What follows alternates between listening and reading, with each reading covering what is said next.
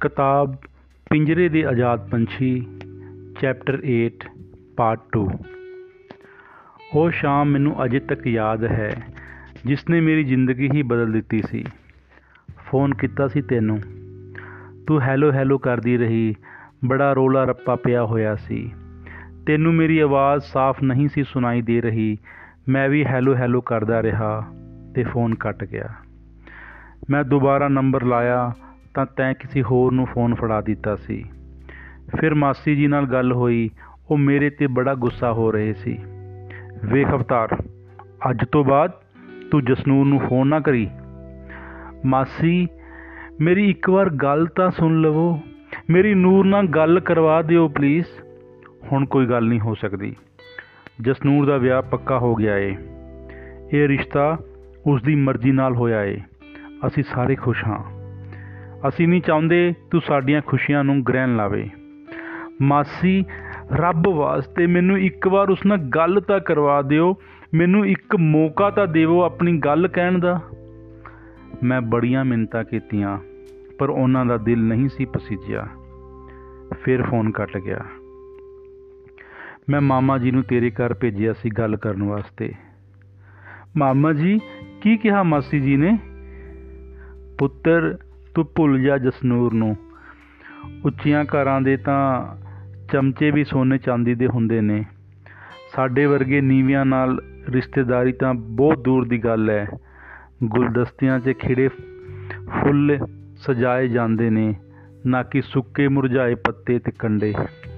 ਸਾਡੇ ਵਰਗਿਆਂ ਦੀ ਥਾਂ ਤਾਂ ਸਿਰਫ ਜ਼ਮੀਨ ਤੇ ਹੁੰਦੀ ਹੈ ਮੈਂ ਤੈਨੂੰ ਕਿੰਨੀ ਵਾਰ ਸਮਝਾਇਆ, ਪਰ ਤੈਨੂੰ ਸਮਝ ਕਿਉਂ ਨਹੀਂ ਆਉਂਦੀ ਮੇਰੀ ਕੋਈ ਵੀ ਗੱਲ ਤੇਰੇ ਪੱਲੇ ਕਿਉਂ ਨਹੀਂ ਪੈਂਦੀ?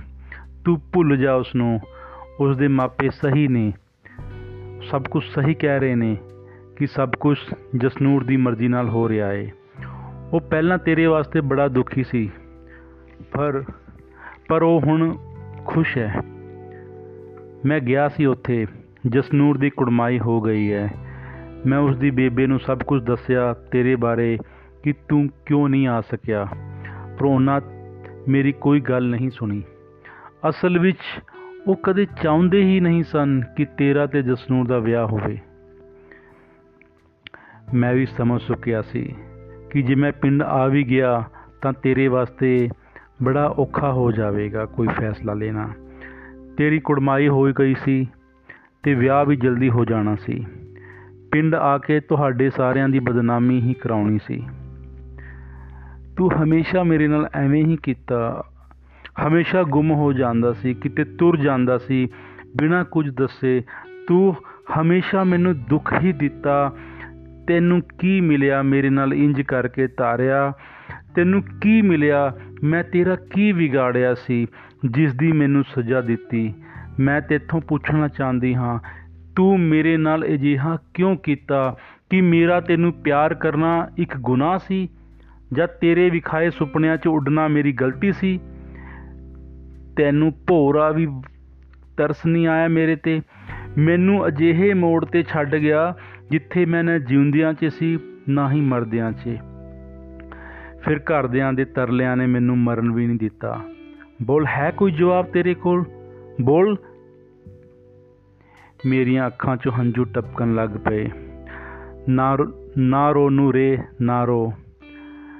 ਭੁਲਾ ਦੇ ਪੁਰਾਣੀਆਂ ਗੱਲਾਂ ਨੂੰ। ਮੈਂ ਤੇਰਾ ਗੁਨੇਗਾਰ ਹਾਂ। ਪਰ ਮੇਰੇ ਵੱਸ ਵਿੱਚ ਕੁਝ ਵੀ ਨਹੀਂ ਸੀ। ਮੈਂ ਮਜਬੂਰ ਸੀ। ਮਜਬੂਰ ਤਾਂ ਤੈਂ ਮੈਨੂੰ ਕਰ ਦਿੱਤਾ ਸੀ। ਤੇਰੀਆਂ ਇਹ ਮਾਫੀਆਂ ਕੀ ਮੇਰੇ ਜ਼ਖਮਾਂ ਤੇ ਮੱਲਬ ਲਾ ਦੇਣਗੀਆਂ? ਨਹੀਂ, ਮੇਰੇ ਜ਼ਖਮਾਂ ਦੀ ਤਪਸ ਐਨੀ ਹੈ ਕਿ ਕੋਈ ਦਵਾ ਅਸਰ ਨਹੀਂ ਕਰੇਗੀ। ਮੈਂ ਤੇਰੇ ਉੱਤੇ ਭਰੋਸਾ ਕੀਤਾ ਤੇ ਤੂੰ ਧੋਖੇਬਾਜ਼ ਨਿਕਲਿਆ। ਦਗਾਬਾਜ਼ ਨਿਕਲਿਆ। ਮੈਨੂੰ ਤਾਂ ਯਕੀਨ ਹੀ ਨਹੀਂ ਸੀ ਹੁੰਦਾ ਕਿ ਤੂੰ ਮੈਨੂੰ ਛੱਡ ਕੇ ਚਲਾ ਗਿਆ ਸੀ। ਤੇਥੋਂ ਬਿਨਾ ਮੈਂ ਵੀ ਬੜੀ ਮੁਸ਼ਕਿਲ 'ਚ ਵਕਤ ਲੰਘਾਇਆ ਸੀ।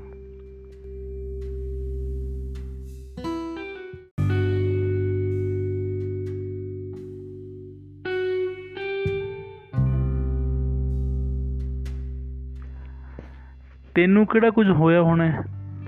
ਤੂੰ ਜੋ ਵੀ ਕੁਝ ਚਾਹਿਆ ਸੀ ਤੈਨੂੰ ਮਿਲ ਗਿਆ ਹੋਵੇਗਾ। ਤੈਨੂੰ ਆਪਣੀ ਨੌਕਰੀ ਪਿਆਰੀ ਸੀ। ਸੋਚਿਆ ਕਿ ਇੱਥੇ ਆ ਕੇ ਮੇਰੇ ਨਾਲ ਵਿਆਹ ਕਰਾਉਣਾ ਪਊਗਾ। ਤੈਂ ਤਾਂ ਮੈਨੂੰ ਰੋਲ ਹੀ ਦਿੱਤਾ ਤਾਰਿਆ। ਮੈਂ ਆਪਣਾ ਦੱਬਿਆ ਹੋਇਆ ਗੁੱਸਾ ਕੱਢ ਰਹੀ ਸੀ। ਤੇਰੀ ਨਾਰਾਜ਼ਗੀ ਬਿਲਕੁਲ ਜਾਇਜ਼ ਹੈ, ਪਰ ਮੈਂ ਤੈਨੂੰ ਸਭ ਕੁਝ ਦੱਸਾਂਗਾ ਕਿ ਕਿਵੇਂ ਵਕਤ ਦੀ ਮਾਰ ਮੇਰੇ ਉੱਤੇ ਪਈ ਤੇ ਮੈਂ ਆਪਣੀ ਜ਼ਿੰਦਗੀ ਦੇ ਸਭ ਤੋਂ ਹਸੀਨ ਸੁਪਨੇ ਨੂੰ ਹਾਸਲ ਨਾ ਕਰ ਸਕਿਆ। ਕਿਵੇਂ ਵਕਤ ਨੇ ਤੈਨੂੰ ਮੈਥੋਂ ਦੂਰ ਕਰ ਦਿੱਤਾ?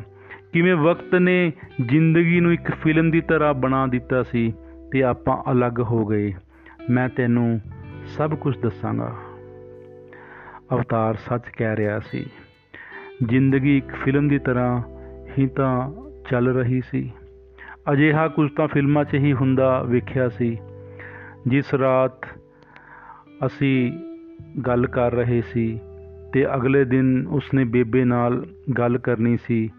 ਉਸੇ ਰਾਤ ਉਸ ਨੂੰ ਦੁਬਈ ਦੀ ਪੁਲਿਸ ਫੜ ਕੇ ਲੈ ਗਈ ਸੀ।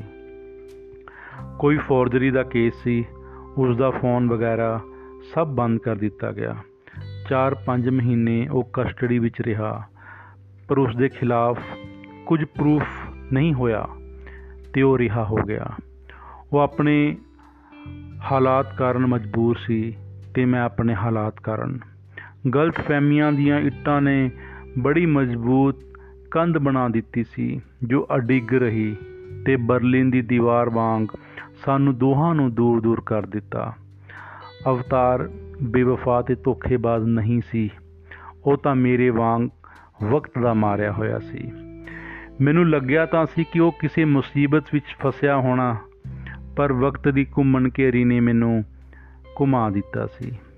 ਜ਼ਿੰਦਗੀ ਅਵਤਾਰ ਦੀ ਪਹੁੰਚ ਤੋਂ ਬਾਹਰ ਹੋ ਕੇ ਅਜੀਤ ਦੀ ਸਰਹੱਦ ਵਿੱਚ ਦਾਖਲ ਹੋ ਗਈ ਸੀ। ਮੈਂ ਹੁਣ ਤੱਕ ਜਿਸ ਨੂੰ ਆਪਣੀ ਪੀੜਾਂ ਦਾ ਕਸੂਰਵਾਰ ਸਮਝਦੀ ਪਈ ਸੀ, ਉਹ ਖੁਦ ਦੁੱਖ ਦੇ ਪਹਾੜ ਨੂੰ ਲੰਘ ਕੇ ਆਇਆ ਸੀ। ਮੇਰੇ ਹੰਝੂ ਫੇਰ ਟਪਕਣ ਲੱਗ ਪਏ। ਮੈਂ ਰੋ ਰਹੀ ਸੀ ਤੇ ਉਹ ਆਪਣੀਆਂ ਮੁੱਠੀਆਂ ਮੀਚ ਕੇ ਮੇਰੇ ਸਾਹਮਣੇ ਬੈਠਾ ਸੀ। ਜਿਵੇਂ ਉਹ ਆਪਣੇ ਆਪ ਨਾਲ ਲੜ ਰਿਹਾ ਹੋਵੇ। ਮੈਂ ਇੱਕ ਬੇਬਸ ਬੱਚੇ ਵਾਂਗ ਕਿਸੇ ਬੇਗਾਨੇ 'ਚ ਬੈਠੇ ਕਿਸੇ ਆਪਣੇ ਨੂੰ ਲੱਭ ਰਹੀ ਸੀ। ਨਾਰੋ ਨਾਰੋ ਨੂਰੇ ਨਾਰੋ ਕਹਿੰਦਿਆ ਉਸਨੇ ਮੇਰੇ ਹੰਝੂ ਪੁੰਝ ਲਏ। ਮੇਰੇ ਹੰਝੂਆਂ ਦਾ ਬੰਨ ਟੁੱਟ ਚੁੱਕਿਆ ਸੀ। ਮੈਂ ਹੌਂਕੇ ਭਰ ਕੇ ਰੋਣ ਲੱਗ ਪਈ। ਹਾਂ, ਮੈਂ ਕਮਜ਼ੋਰ ਹਾਂ। ਹਾਂ, ਮੈਂ ਰੋ ਰਹੀ ਹਾਂ। ਹਾਂ, ਮੈਥੋਂ ਆਪਣਾ ਆਪ ਸੰਭਾਲ ਲਿਆ ਨਹੀਂ ਜਾ ਰਿਹਾ। ਹਾਂ, ਮੈਂ ਟੁੱਟ ਰਹੀ ਹਾਂ।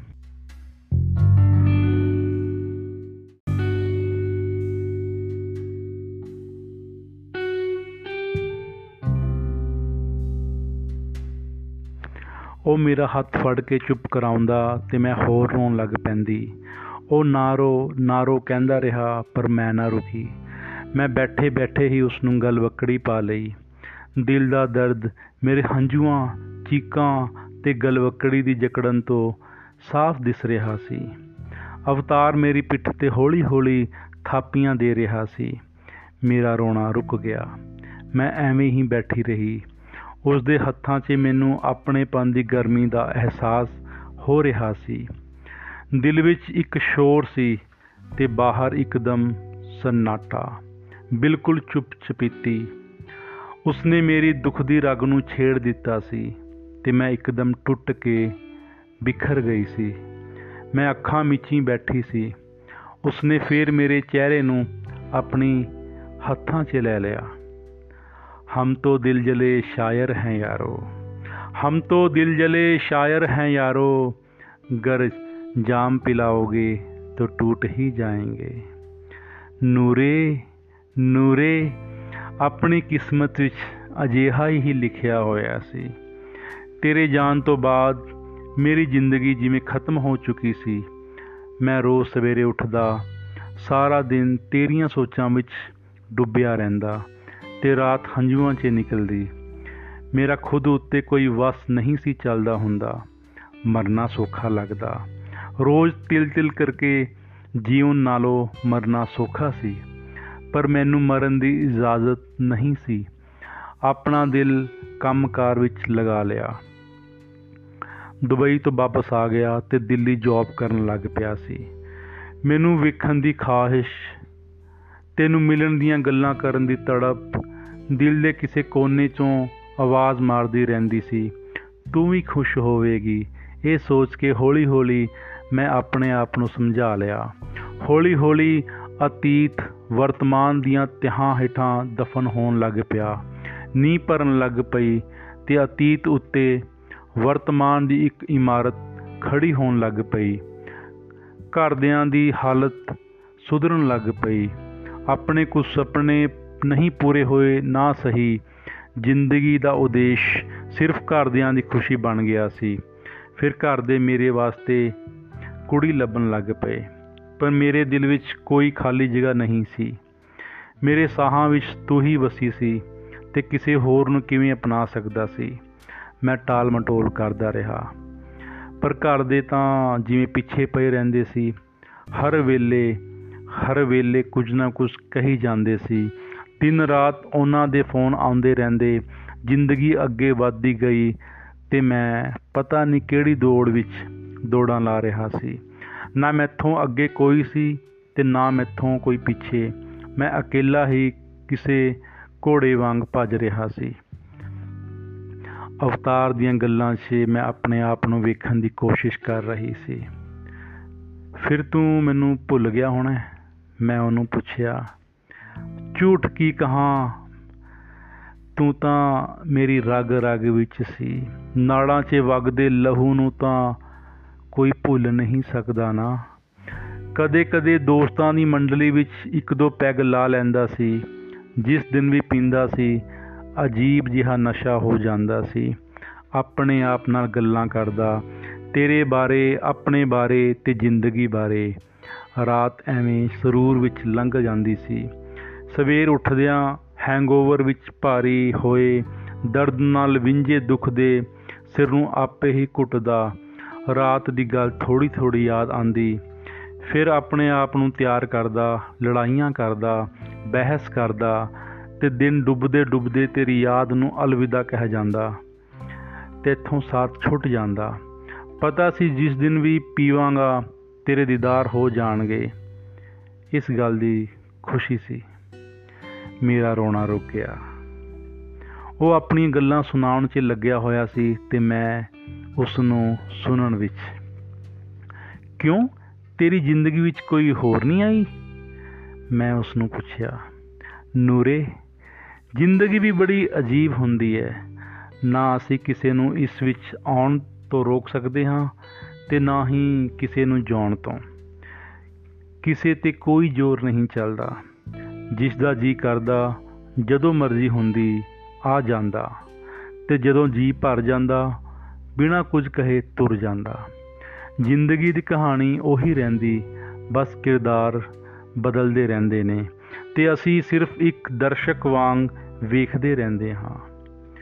ਮੈਨੂੰ ਪਤਾ ਸੀ ਉਹ ਮੇਰੇ ਤੋਂ ਵੀ ਥੋੜਾ ਖਫਾ ਸੀ, ਪਰ ਅਸੀਂ ਦੋਵੇਂ ਹਾਲਾਤਾਂ ਦੇ ਮਾਰੇ ਹੋਏ ਸੀ। ਹੁਣ ਉਹ ਆਪਣੇ ਦਿਲ ਦੇ ਵਰਕੇ ਖੋਲੀ ਜਾ ਰਿਹਾ ਸੀ ਤੇ ਮੈਂ ਉਸ ਨੂੰ ਸੁਣਦੀ ਜਾ ਰਹੀ ਸੀ। ਤੇਰੇ ਜਾਣ ਤੋਂ ਬਾਅਦ ਮੈਂ ਨਹੀਂ ਸੀ ਚਾਹੁੰਦਾ ਕਿ ਕੋਈ ਹੋਰ ਮੇਰੀ ਜ਼ਿੰਦਗੀ ਵਿੱਚ ਦਾਖਲ ਹੋਵੇ। ਘਰਦਿਆਂ ਨੂੰ ਕੋਈ ਨਾ ਕੋਈ ਬਹਾਨੇ ਲਾ ਕੇ ਟਾਲ ਦਿੰਦਾ ਸੀ। ਬਸ ਵਕਤ ਲੰਘਾ ਰਿਹਾ ਸੀ। ਘਰਦਿਆਂ ਨੇ ਕੁੜੀਆਂ ਪਸੰਦ ਕਰਨੀਆਂ ਸ਼ੁਰੂ ਕਰ ਦਿੱਤੀਆਂ ਸਨ। ਮੈਨੂੰ ਫੋਟੋਆਂ ਭੇਜਦੇ, ਫਿਰ ਫੋਨ ਤੇ ਪੁੱਛਦੇ, ਮਿਲ ਕੇ ਆਉਣ ਵਾਸਤੇ ਕਹਿੰਦੇ, ਮੈਂ ਮਨਾ ਕਰ ਦਿੰਦਾ। ਕੁਝ ਨਾ ਕੁਝ ਕਹਿ ਕੇ ਇੱਧਰ ਉੱਧਰ ਦੀ ਗੱਲ ਮਾਰ ਕੇ ਕੋਈ ਨਾ ਕੋਈ ਬਹਾਨਾ ਬਣਾ ਕੇ ਮਨਾ ਕਰ ਦਿੰਦਾ ਸੀ। ਘਰ ਦੇ ਤਰਲੇ ਕਰਦੇ ਮੈਂ ਫਿਰ ਵੀ ਨਾ ਮੰਨਦਾ ਸੀ। ਫਿਰ ਇੱਕ ਦਿਨ ਘਰ ਤੋਂ ਫੋਨ ਆਇਆ। ਬੇਬੇ ਬਿਮਾਰ ਸੀ। ਮੈਨੂੰ ਘਰੇ ਬੁਲਾਇਆ ਸੀ। ਮੈਂ ਫਟਾਫਟ ਘਰ ਪੁੱਜਿਆ। ਕੀ ਹੋਇਆ ਸੀ ਆਂਟੀ ਜੀ ਨੂੰ? ਮੈਂ ਉਸ ਨੂੰ ਪੁੱਛਿਆ। ਘਰਦਿਆਂ ਦਾ ਤਰੀਕਾ ਸੀ ਮੈਨੂੰ ਘਰ ਬੁਲਾਉਣ ਦਾ, ਜਿਵੇਂ ਫਿਲਮਾਂ ਵਿੱਚ ਹੁੰਦਾ ਹੈ ਬੇਬੇ ਠੀਕ ਸੀ, ਮੇਰੇ ਵਾਸਤੇ ਰਿਸ਼ਤਾ ਆਇਆ ਸੀ। ਜਦੋਂ ਮੈਂ ਫੋਨ ਤੇ ਨਹੀਂ ਮੰਨਿਆ ਤਾਂ ਐਦਾਂ ਬੁਲਾਇਆ ਗਿਆ ਮੈਨੂੰ ਘਰੇ। ਫਿਰ ਕੀ ਹੋਇਆ? ਹੋਣਾ ਕੀ ਸੀ? ਸਾਰੇ ਮੇਰੇ ਆਲੇ ਦੁਆਲੇ ਬੈਠੇ ਸਨ। ਬਸ ਕੁੜੀ ਦੀਆਂ ਗੱਲਾਂ ਕਰ ਰਹੇ ਸੀ। ਮੇਰੇ ਮੇਰੀ ਬੇਬੇ ਕਹਿੰਦੀ ਕਿ ਜਦੋਂ ਸੱਚਮੁੱਚ ਮੈਨੂੰ ਕੁਝ ਹੋ ਜਾਵੇਗਾ, ਉਦੋਂ ਸਾਡੀ ਗੱਲ ਮੰਨੇਗਾ ਤੂੰ। ਮੈਂ ਕਿਹਾ, ਠੀਕ ਹੈ। ਮੈਂ ਮਿਲਣ ਲਈ ਤਿਆਰ ਹਾਂ। ਕੁੜੀ ਵੀ ਦਿੱਲੀ ਦੀ ਸੀ। ਉਂਝ ਤਾਂ ਉਸਦੇ ਘਰ ਦੇ ਪਟਿਆਲੇ ਦੇ ਸੀ, ਪਰ ਕੁਝ 20 ਕੁ ਸਾਲ ਪਹਿਲਾਂ ਦਿੱਲੀ ਸੈਟਲ ਹੋ ਗਏ ਸੀ। ਜਿਵੇਂ ਮੈਂ ਹਮੇਸ਼ਾ ਹੀ ਕਰਦਾ ਸੀ, ਕੁੜੀ ਨਾਲ ਉਸਦੇ ਘਰਦਿਆਂ ਨਾਲ ਪਹਿਲਾਂ ਫੋਨ ਤੇ ਗੱਲ ਕਰਕੇ ਹੀ ਕਿਸੇ ਨਾ ਕਿਸੇ ਗੱਲ ਦਾ ਬਹਾਨਾ ਕਰਕੇ ਮਨਾ ਕਰ ਦਿੰਦਾ ਸੀ ਜਾਂ ਉਹਨਾਂ ਤੋਂ ਮਨਾ ਕਰਵਾ ਲੈਂਦਾ ਸੀ। ਸੋਚਿਆ, ਇਸ ਵਾਰ ਆਮਣੇ ਸਾਹਮਣੇ ਗੱਲ ਕਰਕੇ ਮਨਾ ਕਰ ਦੇਵਾਂਗਾ। ਟਾਰਗੇਟ ਤਾਂ ਇੱਕੋ ਸੀ, ਕਿਸੇ ਵੀ ਤਰ੍ਹਾਂ ਇਸ ਰਿਸ਼ਤੇ ਨੂੰ ਟਾਲਣਾ। ਫਿਰ ਫਿਰ ਕੀ ਹੋਇਆ? ਮੈਂ ਉਸ ਨੂੰ ਪੁੱਛਿਆ, ਮੇਰੇ ਘਰ ਦੇ ਉਸ ਦੇ ਘਰਦਿਆਂ ਦੀਆਂ ਸਿਫਤਾਂ ਕਰਦੇ ਨਹੀਂ ਸਨ ਥੱਕਦੇ ਕੁੜੀ ਵਾਲਿਆਂ ਨੇ ਆਉਣਾ ਸੀ ਪਹਿਲਾਂ। ਮਾਮਾ ਜੀ ਮੈਨੂੰ ਖੁਦ ਫਿਰੋਜ਼ਪੁਰ ਲੈ ਕੇ ਗਏ। ਸਾਰਿਆਂ ਨੂੰ ਇਹ ਡਰ ਸੀ ਕਿ ਕਿਤੇ ਮੈਂ ਵਕਤ ਤੇ ਹੀ ਉੱਡ ਨਾ ਜਾਵਾਂ। ਉਸ ਦੇ ਘਰ ਦੇ ਆਏ ਗੱਲਾਂ ਬਾਤਾਂ ਹੋਈਆਂ। ਵੱਡੇ ਵਡੇਰੀਆਂ ਵਾਲੀਆਂ, ਇੱਧਰ ਉੱਧਰ ਦੀਆਂ, ਕੰਮ ਦੀਆਂ, ਬੇਕੰਮ ਵਾਲੀਆਂ। ਕੁਝ ਵਕਤ ਘਰ ਰਹਿ ਕੇ ਉਹ ਵਿਦਾ ਹੋ ਗਏ। ਮੈਂ ਤਾਂ ਉਹਨਾਂ ਨਾਲ ਬੜੇ ਖੁੱਲੇ ਦਿਨ ਨਾਲ ਗੱਲਾਂ ਕੀਤੀਆਂ। ਜੋ ਵੀ ਜੋ ਵੀ ਉਹ ਕੋਈ ਨੁਕਸ ਕੱਢ ਹੀ ਦੇਣ ਦੋ ਤਿੰਨ ਦਿਨ ਉਹਨਾਂ ਵੱਲੋਂ ਕੋਈ ਜਵਾਬ ਨਾ ਆਇਆ। ਘਰ ਦੇ ਪਰੇਸ਼ਾਨ ਸੀ ਤੇ ਮੈਂ ਖੁਸ਼। ਮੈਂ ਘਰਦਿਆਂ ਨੂੰ ਕਿਹਾ, ਕੋਈ ਹੋਰ ਰਿਸ਼ਤਾ ਲੱਭ ਲਿਓ। ਦਿਲ ਅੰਦਰੋਂ ਅੰਦਰੀ ਉਛਾਲਾਂ ਮਾਰ ਰਿਹਾ ਸੀ ਕਿ ਚਲੋ ਬਲਾ ਟਲੀ। 2-4 ਮਹੀਨਿਆਂ ਵਾਸਤੇ ਹੀ ਸਹੀ। ਅਗਲਾ ਰਿਸ਼ਤਾ ਕਿਹੜਾ ਇੰਨੀ ਜਲਦੀ ਅਪੜੇਗਾ ਘਰਦਿਆਂ ਨੂੰ? ਇੱਕ ਹਫ਼ਤੇ ਬਾਅਦ ਅਚਾਨਕ ਰਾਤ ਨੂੰ ਮਾਮਾ ਜੀ ਨੇ ਮੈਨੂੰ ਫੋਨ ਕੀਤਾ ਤੇ ਪੁੱਛਿਆ, ਮੈਂ ਦਿੱਲੀ ਹੀ ਹਾਂ ਜਾਂ ਕਿਤੇ ਹੋਰ? ਮੈਂ ਕਿਹਾ ਕਿ ਮੈਂ ਇੱਥੇ ਹੀ ਹਾਂ। ਤਾਂ ਉਹ ਬੋਲੇ ਕਿ ਚਲੋ ਚੰਗੀ ਗੱਲ ਹੈ। ਕੁੜੀ ਵਾਲਿਆਂ ਦਾ ਫੋਨ ਆਇਆ ਸੀ। ਉਹਨਾਂ ਨੇ ਦਿੱਲੀ ਬੁਲਾਇਆ ਹੈ ਮਿਲਣ ਵਾਸਤੇ। ਮੇਰੇ ਪੈਰਾਂ ਹੇਠੋਂ ਜ਼ਮੀਨ ਖਿਸਕ ਗਈ ਕਿ ਹੁਣ ਆ ਕੀ ਪੰਗਾ ਪੈ ਗਿਆ। ਕੋਈ ਹੋਰ ਬਹਾਨਾ ਨਹੀਂ ਸੀ, ਮੈਨੂੰ ਜਾਣਾ ਹੀ ਪਿਆ। ਫਿਰ ਦਿਲ ਵਿੱਚ ਖਿਆਲ ਆਇਆ ਕਿ ਚੰਗਾ ਹੀ ਹੈ। ਹੁਣ ਮਿਲ ਕੇ ਕੁੜੀ ਨੂੰ ਕੋਈ ਨਾ ਕੋਈ ਕਾਰਨ ਦੱਸ ਕੇ ਜਾਂ ਤਰੀਕਾ ਕੱਢ ਕੇ ਮਨਾ ਕਰ ਦੇਵਾਂਗਾ। ਅਸਾਂ ਉਹਨਾਂ ਦੇ ਘਰ ਗਏ। ਸਾਰੇ ਫਿਰ ਇੱਕ ਦੂਜੇ ਨੂੰ ਮਿਲੇ, ਸਾਡੀ ਜਾਣ ਪਛਾਣ ਕਰਾਈ ਗਈ। ਅੰਕਲ ਜੀ ਨੇ ਕਿਹਾ ਕਿ ਮੁੰਡੇ ਕੁੜੀ ਨੂੰ ਵੀ ਇਕੱਲੇ ਗੱਲ ਕਰਨ ਦਾ ਮੌਕਾ ਦੇਣਾ ਚਾਹੀਦਾ ਹੈ। ਅਸੀਂ ਦੋਵੇਂ ਉੱਪਰ ਵਾਲੇ ਕਮਰੇ 'ਚ ਬਿਠਾ ਦਿੱਤੇ ਗਏ। ਮੈਂ ਸੋਚਿਆ, ਮੌਕਾ ਗਵਾਉਣਾ ਨਹੀਂ ਚਾਹੀਦਾ। ਫਟਾਫਟ ਗੱਲ ਕਰਕੇ ਇੱਥੋਂ ਨਿਕਲ ਜਾਣਾ ਚਾਹੀਦਾ ਹੈ।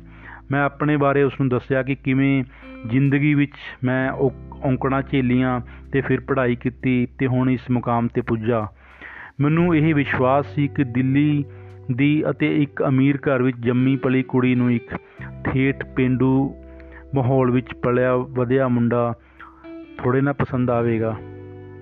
ਇਹ ਕੁਝ ਦੱਸ ਕੇ ਉਸ ਦੀਆਂ ਗੱਲਾਂ ਬਾਤਾਂ ਸੁਣ ਕੇ ਮੈਨੂੰ ਵਿਸ਼ਵਾਸ ਹੋ ਗਿਆ ਸੀ ਕਿ ਉਸ ਵੱਲੋਂ ਨਾ ਹੀ ਹੋਵੇਗੀ।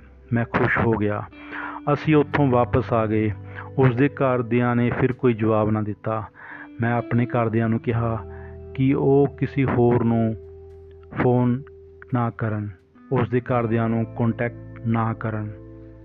ਫਿਰ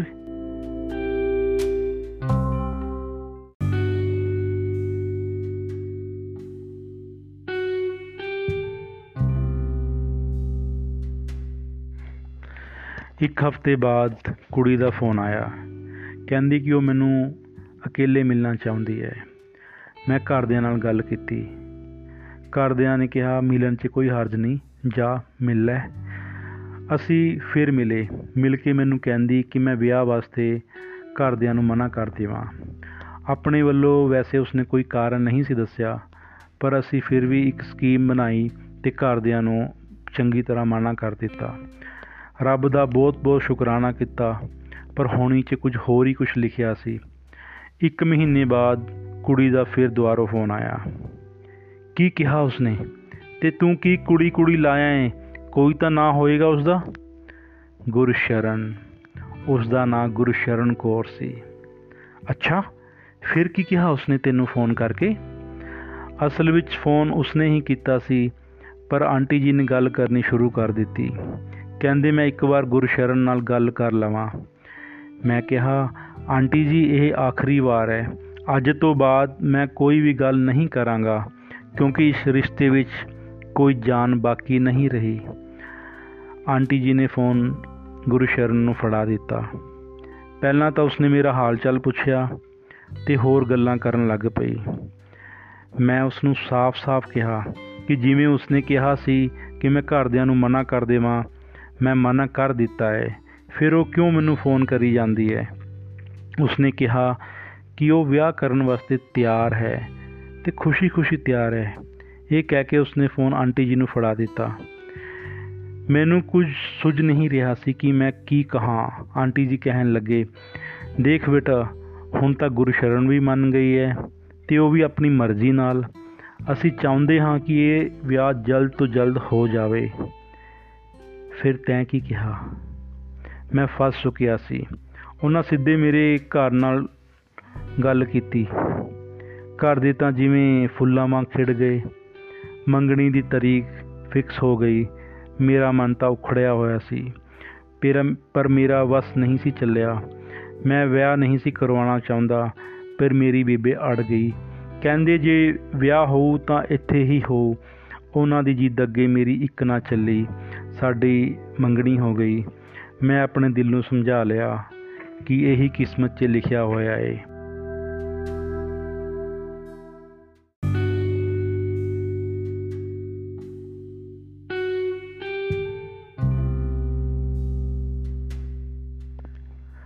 ਨੂਰੇ, ਜਿਵੇਂ ਤੂੰ ਆਪਣਾ ਸਭ ਕੁਝ ਭੁਲਾ ਕੇ ਇੱਕ ਨਵੀਂ ਜ਼ਿੰਦਗੀ ਵੱਲ ਪੈਰ ਪੁੱਟਿਆ ਸੀ, ਉਸੇ ਤਰ੍ਹਾਂ ਮੈਂ ਵੀ ਅੱਗੇ ਵਧ ਗਿਆ।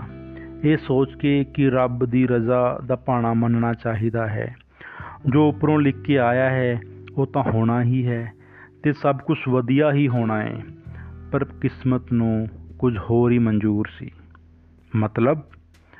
ਮਤਲਬ ਇਹ ਕਿ ਮੈਂ ਤਾਂ ਸਭ ਕੁਝ ਸਵੀਕਾਰ ਕਰ ਲਿਆ ਸੀ। ਨਵੀਂ ਜ਼ਿੰਦਗੀ ਦੀ ਸ਼ੁਰੂਆਤ ਲਈ ਪੂਰੇ ਦਿਲ ਨਾਲ ਚੱਲਣ ਲਈ ਪੈਰ ਚੁੱਕ ਲਏ ਸੀ। ਸੋਚਿਆ, ਹੋਰ ਨਵੇਂ ਮੁਕਾਮ ਹਾਸਲ ਕਰਾਂਗਾ। ਮੇਰੀ ਜ਼ਿੰਦਗੀ ਨਾਲ ਜੋ ਨਵੇਂ ਰਿਸ਼ਤੇ ਜੁੜ ਰਹੇ ਨੇ, ਉਹਨਾਂ ਨੂੰ ਖੁਸ਼ ਰੱਖਾਂਗਾ।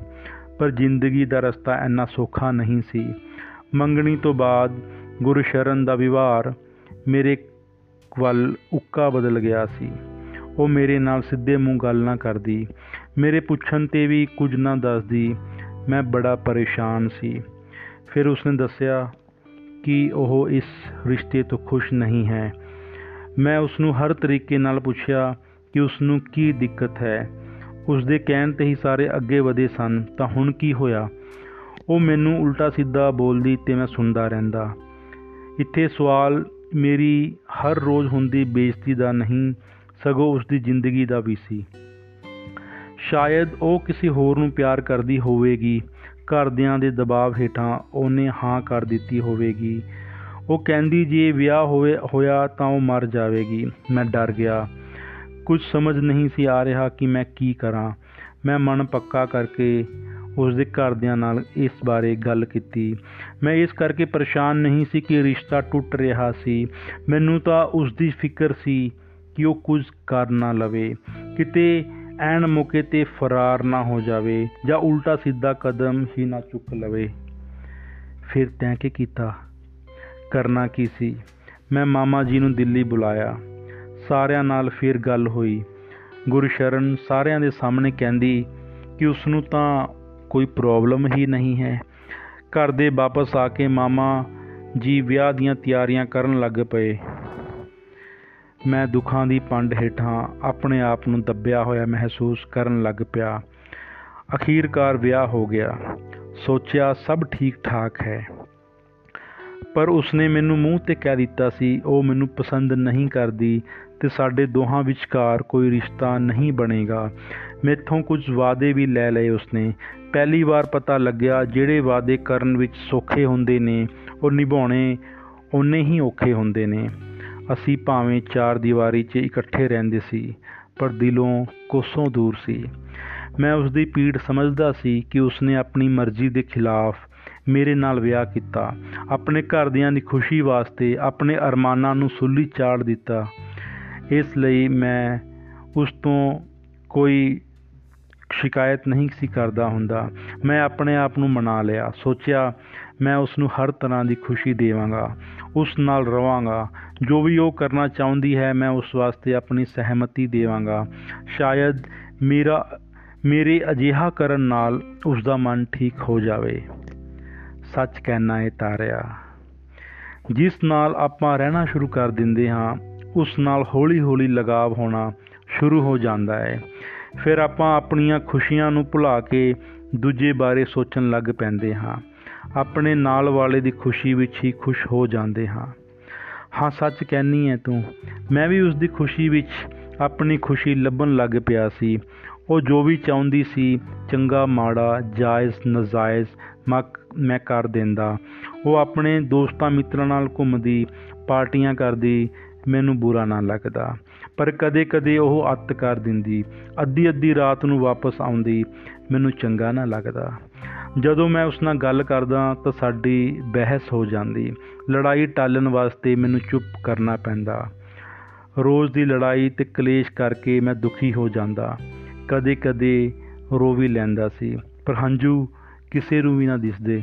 ਮੈਂ ਸੋਚਦਾ, ਕੁਝ ਦਿਨਾਂ 'ਚ ਸਭ ਕੁਝ ਠੀਕ ਹੋ ਜਾਵੇਗਾ। ਪਰ ਦਿਨ ਰੁੱਖੇ ਰੁੱਖੇ ਹੀ ਲੰਘਦੇ।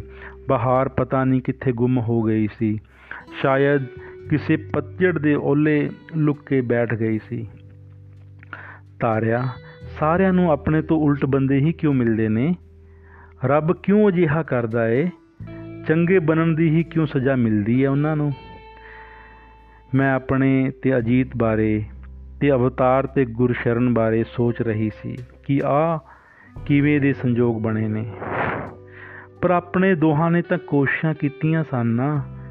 ਉਸ ਉਲਟੇ ਸੰਜੋਗ ਨੂੰ ਸਹੀ ਕਰਨ ਵਾਸਤੇ ਮੈਂ ਉਸ ਦਾ ਖਿਆਲ ਰੱਖਦਾ, ਜੋ ਮੂੰਹੋਂ ਕੱਢਦੀ ਉਹ ਪੂਰੀ ਕਰਦਾ, ਘਰ ਦਾ ਕੰਮ ਵੀ ਕਰ ਦਿੰਦਾ ਕਦੀ ਕਦੀ ਉਸ ਲਈ ਨਾਸ਼ਤਾ ਵੀ ਬਣਾ ਦਿੰਦਾ ਸੀ, ਕੱਪੜੇ ਧੋ ਦਿੰਦਾ ਸੀ, ਉਹਨਾਂ ਨੂੰ ਇਸਤਰੀ ਕਰ ਦਿੰਦਾ ਸੀ, ਘਰ ਦੀ ਸਫ਼ਾਈ ਵੀ ਕਰ ਦਿੰਦਾ ਸੀ, ਤਾਂ ਕਿ ਉਸ ਨੂੰ ਉੱਕਾ ਵੀ ਤਕਲੀਫ ਨਾ ਹੋਵੇ, ਪਰ ਉਸ ਨੂੰ ਕੁਝ ਨਾ ਦਿਖਦਾ।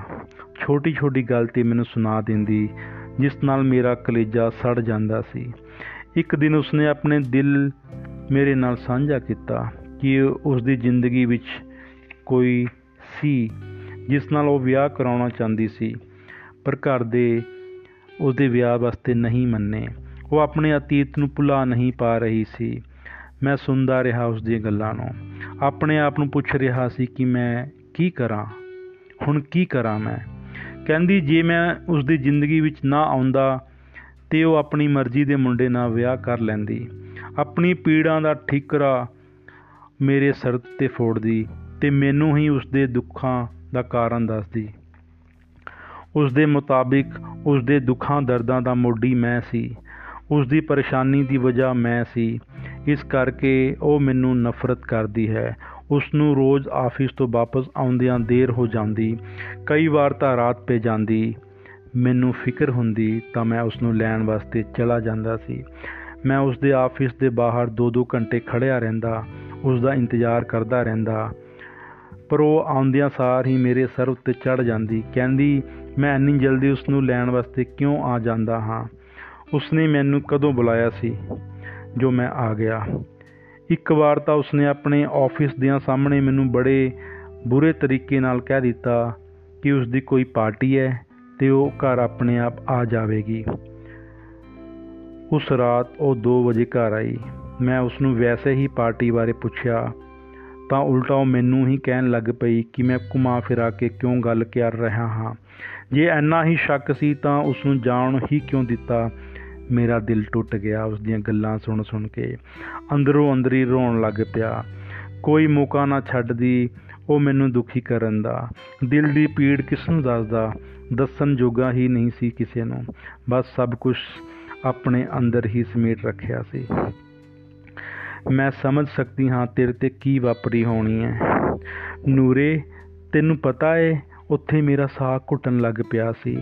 ਮੈਂ ਬੜੇ ਬੁਰੇ ਦੌਰ ਵਿੱਚੋਂ ਲੰਘ ਰਿਹਾ ਸੀ। ਰੋਜ਼ ਕਿਸੇ ਨਾ ਕਿਸੇ ਗੱਲ ਤੇ ਸਾਡੀ ਲੜਾਈ ਹੋ ਜਾਂਦੀ। ਮੈਨੂੰ ਜ਼ਿੰਦਗੀ ਬੋਝ ਲੱਗਣ ਲੱਗ ਪਈ ਸੀ। ਮਾਨਸਿਕ ਤਣਾਅ ਬਹੁਤ ਵੱਧ ਗਿਆ ਸੀ। ਕਈ ਵਾਰ ਸੋਚਦਾ ਕਿ ਸਭ ਕੁਝ ਖਤਮ ਹੀ ਕਰ ਦੇਵਾਂ, ਅਲੱਗ ਹੀ ਹੋ ਜਾਈਏ। ਉਹ ਵੀ ਖੁਸ਼ ਤੇ ਮੈਂ ਵੀ। ਆਪਣੀ ਅਲੱਗ-ਅਲੱਗ ਜ਼ਿੰਦਗੀ ਵਿੱਚ ਆਪਣੀ ਪਸੰਦ ਤੇ ਮਰਜ਼ੀ ਨਾਲ ਜਿੰਦੀ ਜ਼ਿੰਦਗੀ ਜੀਵਾਂਗੇ ਮੈਂ ਉਸ ਨਾਲ ਗੱਲ ਕੀਤੀ ਤਾਂ ਉਹ ਹੋਰ ਵੀ ਲੜਨ ਲੱਗ ਪਈ। ਕਹਿੰਦੀ, ਉਹ ਹੁਣ ਮੈਨੂੰ ਨਹੀਂ ਛੱਡ ਸਕਦੀ। ਮੇਰੀ ਸਜ਼ਾ ਇਹੀ ਹੈ ਕਿ ਮੈਂ ਤਿਲ ਤਿਲ ਕਰਕੇ ਮਰਾਂ। ਮੈਂ ਦੁਖੀ ਰਹਿੰਦਾ। ਜਦੋਂ ਦੁੱਖ ਬਰਦਾਸ਼ਤ ਨਾ ਹੁੰਦਾ ਤਾਂ ਗੁਰਦੁਆਰੇ ਚਲਾ ਜਾਂਦਾ।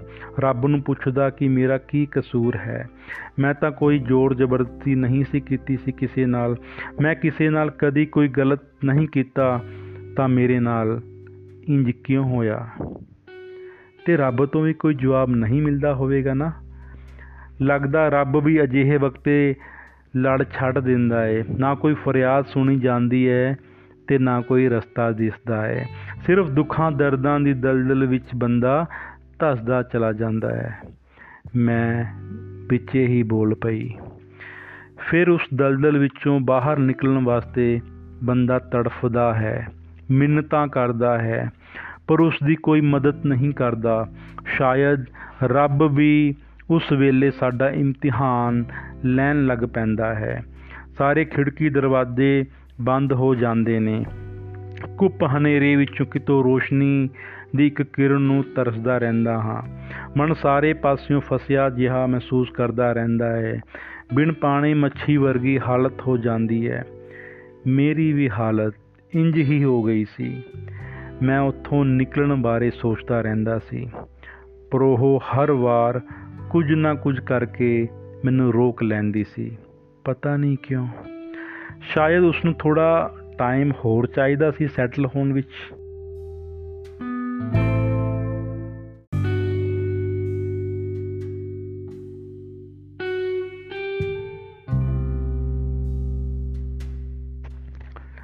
ਪਤਾ ਨਹੀਂ, ਪਰ ਉਹ ਆਪਣੀ ਦੁਨੀਆ ਵਿੱਚ ਮਸਤ ਹੈ ਤੇ ਮੈਂ ਆਪਣੀ ਗੁੰਮੀ ਹੋਈ ਦੁਨੀਆ ਨੂੰ ਲੱਭ ਰਿਹਾ ਹਾਂ। ਉਹ ਮੈਨੂੰ ਆਪਣੇ ਲਾਇਕ ਨਹੀਂ ਸਮਝਦੀ। ਇੱਕ ਪੇਂਡੂ ਨਾਲ ਉਸ ਦਾ ਆਪਣਾ ਭਵਿੱਖ ਨਹੀਂ ਹੈ, ਇਹ ਸੋਚਦੀ ਰਹਿੰਦੀ ਹੈ। ਨਾ ਹੀ ਮੈਨੂੰ ਛੱਡਦੀ ਹੈ ਤੇ ਨਾ ਹੀ ਨਾਲ ਰੱਖਣਾ ਚਾਹੁੰਦੀ ਹੈ। ਉਸ ਨੂੰ ਮੇਰੀ ਉਸ ਨੂੰ ਮੇਰੀ ਲੋੜ ਨਹੀਂ, ਪਰ ਮੈਨੂੰ ਕਿਤੇ ਜਾਣ ਵੀ ਨਹੀਂ ਦਿੰਦੀ। ਉਸ ਦੀ ਹਾਲਤ ਵੇਖ ਕੇ ਮੈਨੂੰ ਬੜਾ ਦੁੱਖ ਹੋ ਰਿਹਾ ਸੀ। ਮੈਂ ਉਸ ਨੂੰ ਦਿਲਾਸਾ ਦੇਣ ਦੀ ਕੋਸ਼ਿਸ਼ ਕਰ ਰਹੀ ਸੀ, ਜੋ ਥੋੜੀ ਦੇਰ ਪਹਿਲਾਂ ਉਹ ਮੇਰੇ ਨਾਲ ਕਰ ਰਿਹਾ ਸੀ। ਅਸੀਂ ਇੱਕ ਦੂਜੇ ਦਾ ਦੁੱਖ ਗਮ ਭੁਲਾਉਣ ਵਿੱਚ ਮਦਦ ਕਰ ਰਹੇ ਸੀ। ਦੁੱਖ ਵੇਲੇ, ਔਂਕੜ ਵੇਲੇ ਆਪਣਿਆਂ ਮਿੱਤਰ ਪਿਆਰਿਆਂ ਦਾ ਹੀ ਤੇ ਮਾਪਿਆਂ ਦਾ ਸਾਥ ਹੀ ਸਭ ਤੋਂ ਵੱਡਾ ਹੁੰਦਾ ਹੈ। ਅਸੀਂ ਦੋਵੇਂ ਇੱਕ ਦੂਜੇ ਦੇ ਦੁੱਖ ਨੂੰ ਮਹਿਸੂਸ ਕਰਕੇ ਪਿਘਲ ਰਹੇ ਸੀ। ਉਹ ਫੇਰ ਬੋਲਿਆ, ਮੈਂ ਕਦੇ ਵੀ ਨਹੀਂ ਸੀ ਚਾਹੁੰਦਾ ਤੈਨੂੰ ਕੁਝ ਦੱਸਣਾ। ਮੈਂ ਤਾਂ ਇਹੀ ਵਿਸ਼ਵਾਸ ਸੀ ਕਿ ਤੂੰ ਖੁਸ਼ ਹੋਵੇਂਗੀ ਆਪਣੀ ਜ਼ਿੰਦਗੀ ਵਿੱਚ। ਤਾਈਓ ਤੈਨੂੰ ਕਦੇ ਲੱਭਣ ਦੀ, ਗੱਲ ਕਰਨ ਦੀ, ਮਿਲਣ ਦੀ ਕੋਸ਼ਿਸ਼ ਨਹੀਂ ਕੀਤੀ। ਬਸ ਆਪਣੇ ਆਪ ਨੂੰ ਬੇਵਫਾਈ ਦੇ ਕਲੰਕ ਤੋਂ ਮੁਕਤ ਕਰਨ ਦੀ ਕਸਕ ਦਿਲ ਵਿੱਚ ਹਮੇਸ਼ਾ ਉੱਠਦੀ ਰਹਿੰਦੀ ਸੀ। ਅੱਜ ਤੈਨੂੰ ਵੇਖਿਆ ਤਾਂ ਰਿਹਾ ਨਾ ਗਿਆ। ਤੇਰੇ ਨਾਲ ਗੱਲ ਕਰਨ ਤੋਂ ਆਪਣੇ ਆਪ ਨੂੰ ਰੋਕ ਨਹੀਂ ਸਕਿਆ। ਮੈਂ ਇਹੀ ਸੋਚ ਕੇ ਖੁਸ਼ ਸੀ ਕਿ ਆਪਾਂ ਦੋਹਾਂ ਵਿੱਚ ਕੋਈ ਇੱਕ ਤਾਂ ਠੀਕ ਹੈ, ਇੱਕ ਵਧੀਆ ਜ਼ਿੰਦਗੀ ਗੁਜ਼ਾਰ ਰਿਹਾ ਹੈ। ਪਰ ਜਦੋਂ ਤੈਨੂੰ ਇਸ ਹਾਲਤ ਵਿੱਚ ਵੇਖਿਆ ਤਾਂ ਮੈਥੋਂ ਰਿਹਾ ਨਾ ਗਿਆ। ਮੈਂ ਟੁੱਟ ਗਿਆ ਤੇ ਆਪਣਾ ਦਿਲ ਵੀ ਖੋਲ ਦਿੱਤਾ ਤੇਰੇ ਸਾਹਮਣੇ। ਅਸੀਂ ਦੋਵੇਂ ਇੱਕ ਦੂਜੇ ਨੂੰ ਹੌਸਲਾ ਦੇ ਰਹੇ ਸੀ। ਦੁੱਖ ਦੇ ਬੱਦਲ ਛੰਟ ਰਹੇ ਸੀ, ਉਮੀਦ ਦਾ ਸੂਰਜ ਨਿਕਲ ਰਿਹਾ ਸੀ, ਨੀਲੇ ਤੇ ਸੋਹਣੇ ਆਸਮਾਨ ਵਿੱਚ ਚਾਨਣ ਹੋ ਰਿਹਾ ਸੀ। ਮੈਂ ਬੜਾ ਹੌਲਾ ਮਹਿਸੂਸ ਕਰ ਰਹੀ ਸੀ ਤੇ ਉਹ ਵੀ ਮੇਰੇ ਨਾਲ ਗੱਲਾਂ ਕਰਕੇ ਸੌਖਾ ਹੋ ਗਿਆ ਸੀ।